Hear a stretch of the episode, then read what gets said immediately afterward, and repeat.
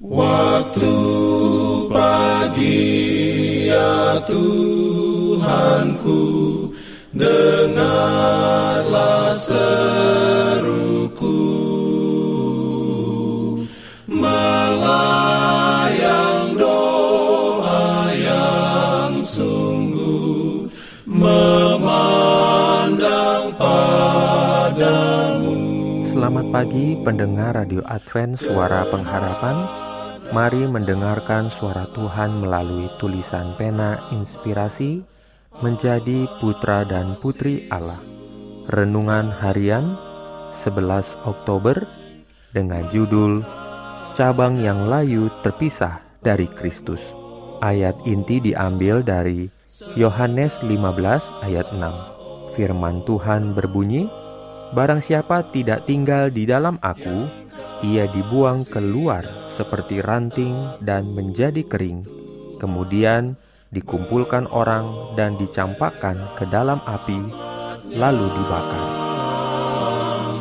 Diberikannya perlindungan. Urayanya sebagai berikut. Dia, Yudas, tidak berubah dan diubah menjadi cabang yang hidup melalui hubungan dengan pokok anggur yang benar. Cabang kering ini tidak melekat pada pohon anggur sampai tumbuh menjadi cabang yang hidup dan berbuah. Dia mengungkapkan bahwa dia adalah cabang yang dicangkokkan yang tidak menghasilkan buah. Cangkokan yang tidak jadi serat dengan serat dan urat dengan urat terjalin dengan pokok anggur dan mengambil bagian dalam hidupnya. Cabang yang kering dan terputus dapat menjadi satu sumber dengan induk anggur hanya dengan menjadi bagian dari kehidupan dan makanan dari pokok anggur yang hidup dengan dicangkokkan ke dalam pokok anggur dengan dibawa ke dalam hubungan yang terdekat.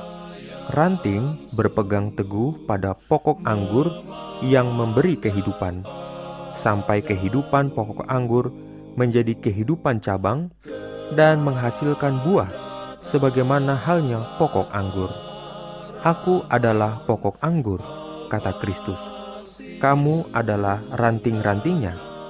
Hubungan terdekat yang mungkin diwakili di sini.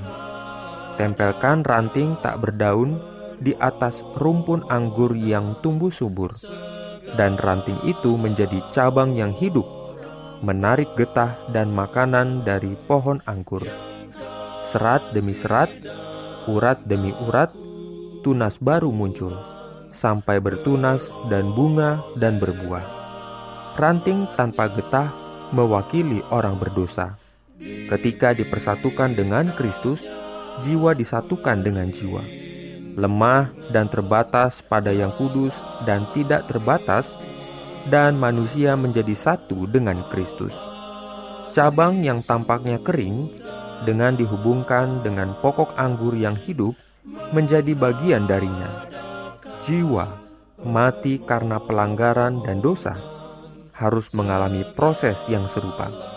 Ketika cangkokan menerima kehidupan, ketika disatukan dengan pokok anggur, sehingga orang berdosa mengambil bagian dari kodrat ilahi ketika terhubung dengan Kristus. Manusia yang terbatas dipersatukan dengan Allah yang tak terbatas.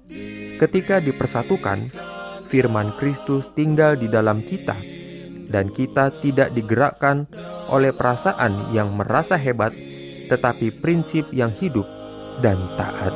Amin. Pimpin aku ya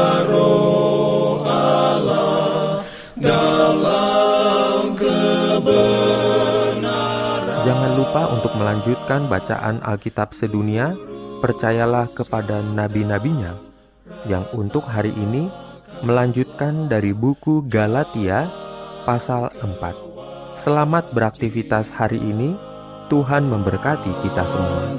Jalan keselamatan